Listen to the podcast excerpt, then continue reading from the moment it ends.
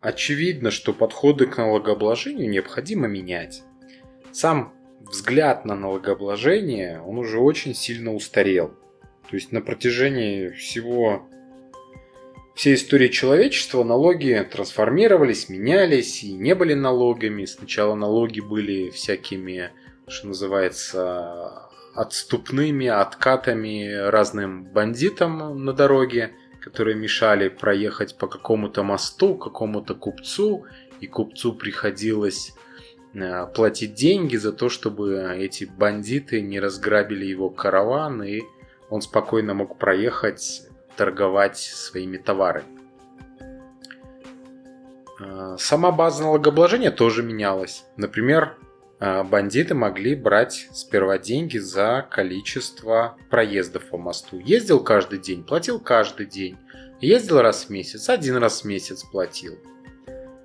Тогда купцы смекнули, что к лошади можно привязать не одну повозку, а 10 повозок и за раз провести в 10 раз больше товаров.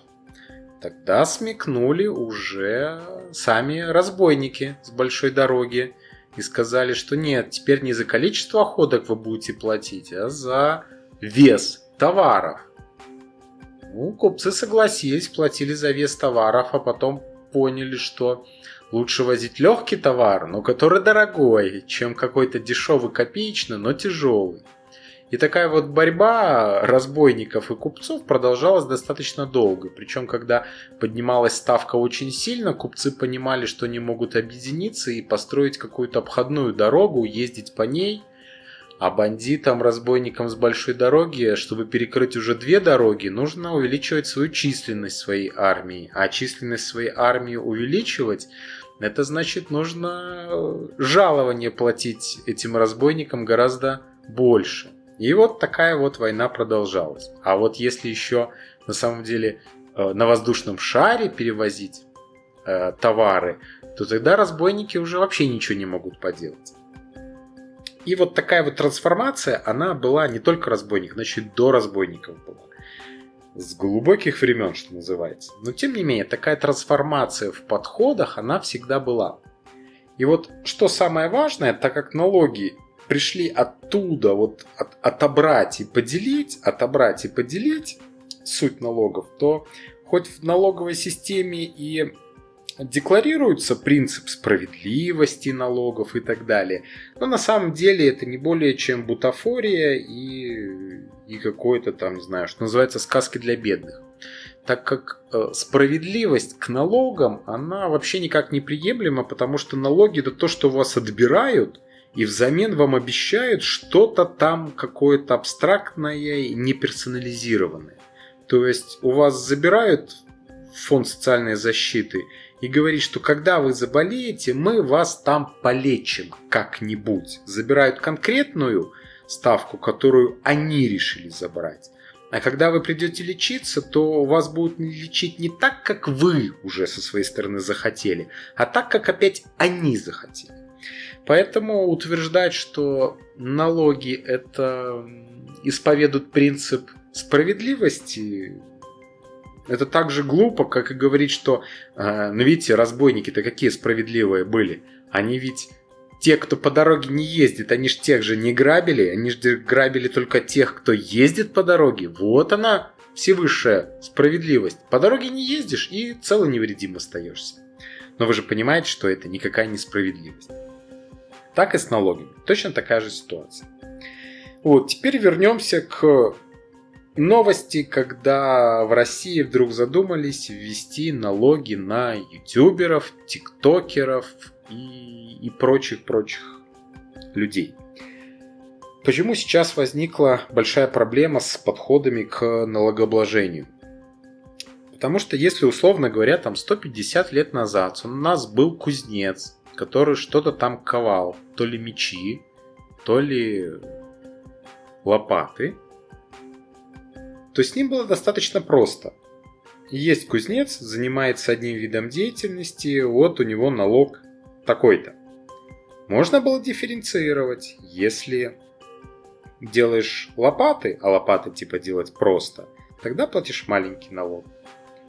Если делаешь какие-то мечи, оружие, которое дорогое, значит платишь большой налог. Вроде, опять же, все по-честному, все справедливо. Но я сейчас и везде всегда беру принцип справедливости, как вы уже поняли, в кавычки. Как вы знаете, с течением времени этот кузнец мог заниматься еще чем-нибудь, каким-то дополнительным видом деятельности. Например, не только ковать, но еще и вышивать картины. То есть он днем кузнец, а вечером он еще картины вышивает ниточками. Или ткань какую-то придет. Получается два вида деятельности. Уже сложнее. Когда появились компании, они точно так же. Пароходная компания. Ну окей, просто у нее есть пароходы, она перевозит грузы. Вроде бы все понятно. Но вы посмотрите на любую современную компанию. Ну, возможно, не на любую, а на транснациональную корпорацию наверняка любую. У нее может быть и производство автомобилей, и нефтехимическое какое-то подразделение, и подразделение информационных систем, она софт может разрабатывать, писать, и какие-то складские услуги, логистические центры, а, центры по разработке биологических там технологий, вакцин и всего остального.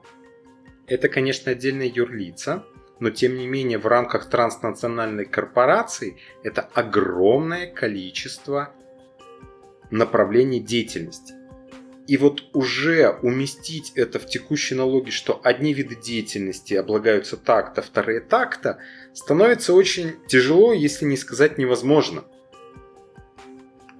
А когда же мы начинаем говорить про какой-то более мелкий бизнес, то у нас получается среднестатистическая компания, которая состоит из 10 человек, или там из 5 человек, или из 25 человек, не так важно. Эти люди занимаются всем, чем угодно внутри этой компании. А если это, допустим, какой-то фрилансер-фотограф, он может и фотографии делать, он может кому-то YouTube э, канал вести, снимать видеоролики для себя, вести профиль в Инстаграме, и консультировать о том, как лучше продвигаться в ТикТоке. То есть видите, сколько направлений деятельности у одного человека. Они, может быть, в чем-то смежные и в чем-то различные. Но вот когда я прочитал решение э, о том, что Российская Федерация планирует облагать ютуберов, тиктокеров и прочих э, людей, которые снимают видеоролики налогами, я сразу задумался, а, а кого именно? Потому что сегодня ты вроде бы тиктокер, снимаешь тиктоки, а завтра ты просто экономист, который работает в банке, и у него тикток. Это как хобби. Конечно, можно сказать, что он с ТикТока зарабатывает деньги, но опять же, человек снимает ролики в ТикТоке, а к нему приходят рекламодатели и говорят, слушай, ну размести наш классный ролик. Понимаете? Вот раньше был такой принцип, который назывался «А какую цель вы ставили? Что вы хотели получить? То есть, если человек изначально ставил себе цель заработать денег, то он вроде бы как бы планировал какую-то коммерческую деятельность. Такой притянутый на самом деле пункт, потому что когда человек устраивается на работу, он ведь тоже планирует заработать денег. И на самом деле желание заработать денег не может рассматриваться как какой-то Э, критерий, который определяет, типа, это коммерческая деятельность или это некоммерческая деятельность. Любой человек хочет есть. В современном мире еда продается за деньги. Поэтому каждый человек хочет заработать деньги. То есть изначальный посыл в желании получить прибыли, он некорректен становится в современном мире вообще. Потому что если еще 150 лет назад человек мог возделывать там огород, садить себе картошку, покупать там, не знаю, что-то там, иголки, нитки, которые он сам сделать не может, и жить там натуральным хозяйством, то теперь жить натуральным хозяйством невозможно в принципе. Потому что натуральное хозяйство, оно исчезло как класс по тем причинам, что у нас есть специальные центры, где хорошо растут бананы, а есть специальные поля с высокими технологиями, где хорошо растет пшеница и так далее. То есть конкурировать с этим невозможно и прокормить себя на этой базе тоже невозможно. Потому что те фундаментальные технологии за счет эффекта масштаба, они ушли далеко вперед. Поэтому любой человек сейчас вынужден думать, где взять еду, а еду можно взять только за деньги. Поэтому принцип, что человек ставил себе цель получить прибыль и получить деньги, просто больше не должен работать вообще ни в каком подходе. Потому что каждый человек хочет получить денег. И это не какая-то предпринимательская деятельность, которая активная, он что-то искал. Каждый человек ищет еду. Точно так же, как каждый зайчик ищет еду в лесу. И волк ищет еду в лесу. И человек точно так же ищет деньги.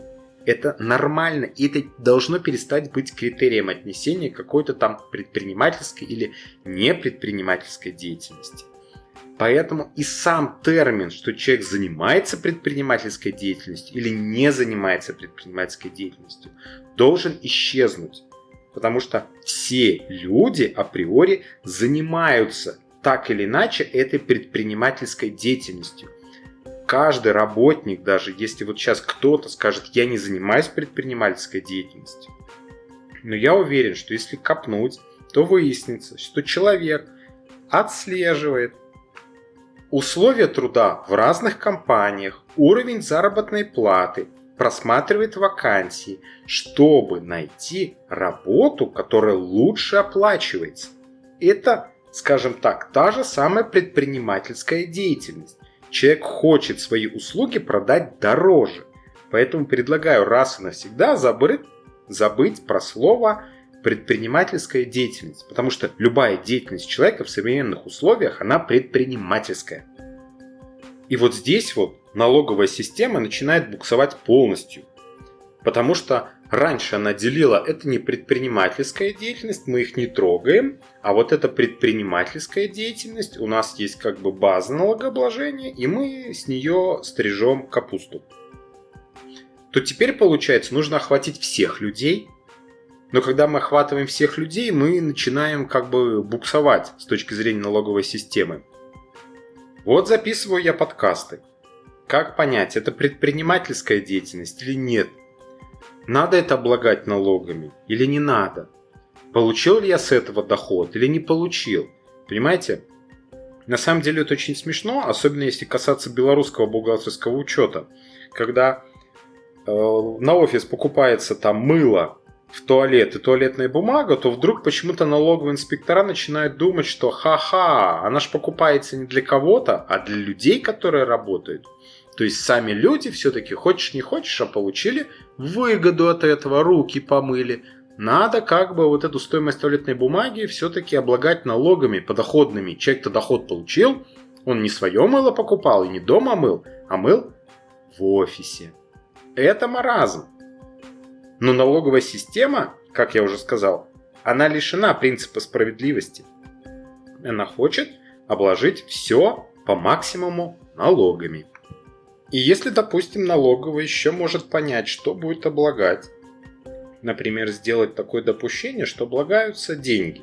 Деньги облагаются деньгами, то есть в денежной форме получили доход, он облагается. Если вы бартером поменяли услугу SMM на фотосессию, то это не облагается. То у налоговой тогда возникнет вопрос, как же технически это все сделать. Потому что технически это будет сделать очень непросто. Как контролировать эти денежные потоки? Самый простой способ, который я говорил, наверное, даже и 10 и 15 лет назад, это у каждого человека в паспорте есть личный номер, идентификационный номер. К нему выпустить карточку, и все денежные операции, входящие, должны приходить на эту карточку. Вот в таком подходе что-то налоговое может контролировать. То есть любая зарплата на этот счет – любые доходы на этот счет. То есть это входящая карточка. Карточки других банков можно пополнять с этой одной единой карточки. Между карточками никак нельзя делать транзакции. Нужно всегда их перекидывать через этот счет. Технически так можно, охватить все денежные потоки людей и что-то там начать контролировать. Но это в теории. Технически это очень сложно будет сделать. Поэтому налоговая сейчас просто не понимает. Она видит денежные потоки изменившегося мира, и она совершенно не понимает. Вот тиктокер, который становится перед камерой 15 минут что-то там приплясывает и получает за это от рекламодателей, условно говоря, десятки тысяч долларов в месяц, но это отдельные люди. Да, я не говорю, что каждый тиктокер столько получает. Нет, отдельные люди. Но налоговая ж, она ж лишена принципа справедливости, как мы уже сказали. Она ж посмотрела, что о, тиктокеры миллионы гребут, все такие, а давайте сейчас их всех причешем и начинает заниматься сущей ерундой, когда пытаться обложить налогами то, что не обкладывается, это первый момент, и второй момент подвести под текущую реальность фундаментальные принципы налогообложения, которые были много десятилетий назад, что тоже уже не вписывается. Потому что раньше писали там вид деятельности, основной вид деятельности, там оптовая торговля, то сейчас основных видов деятельности может быть миллион. Но если бы он был постоянный, миллион еще куда не шло. То есть вот есть компания, у нее там 50 видов деятельности. Но ведь так не получается. У этой компании в понедельник возникает вид деятельности, целую неделю она над ним работает, в пятницу она получает доход с, этой, с этого вида деятельности, либо наоборот убыток, и перестает им заниматься. Все. Вид деятельности просуществовал 5 рабочих дней. То есть никакая налоговая за такими изменениями с прошлыми фундаментальными принципами не успевает. Не то, что там взять налог, она даже отследить это не может. А чтобы отследить налоговой, придется расширять свой штат, ставить информационные системы огромные, обрабатывать э, гигантские объемы информации и так далее. По сути, это вот очень будет похоже на то, когда, э, как я рассказывал, купцы начали строить обходные дороги мимо казаков-разбойников, а казакам-разбойникам чтобы перекрыть этот поток, необходимо большее количество разбойников и большее количество там ножей, топоров и пил. И вот сейчас мы находимся как раз в этой ситуации. Налоговая пытается раздуться до объема невероятного какого-то воздушного шара, прям просто хомутать все. Но эти технологии, они не интенсивные, они экстенсивные. То есть они берут количество грубой силой, и это уже не работает. Поэтому задача налогового инспектора как-то подумать, чтобы сформировать новую идею налогообложения, новый подход, который позволит всем существовать в этом быстром меняющемся мире. Это огромная задача, но ее придется выполнить налоговой, если она хочет хоть как-то поспевать за, за экономическими отношениями хозяйствующих субъектов. Спасибо, что слушали меня. С вами был Андрей Голубев. Пока.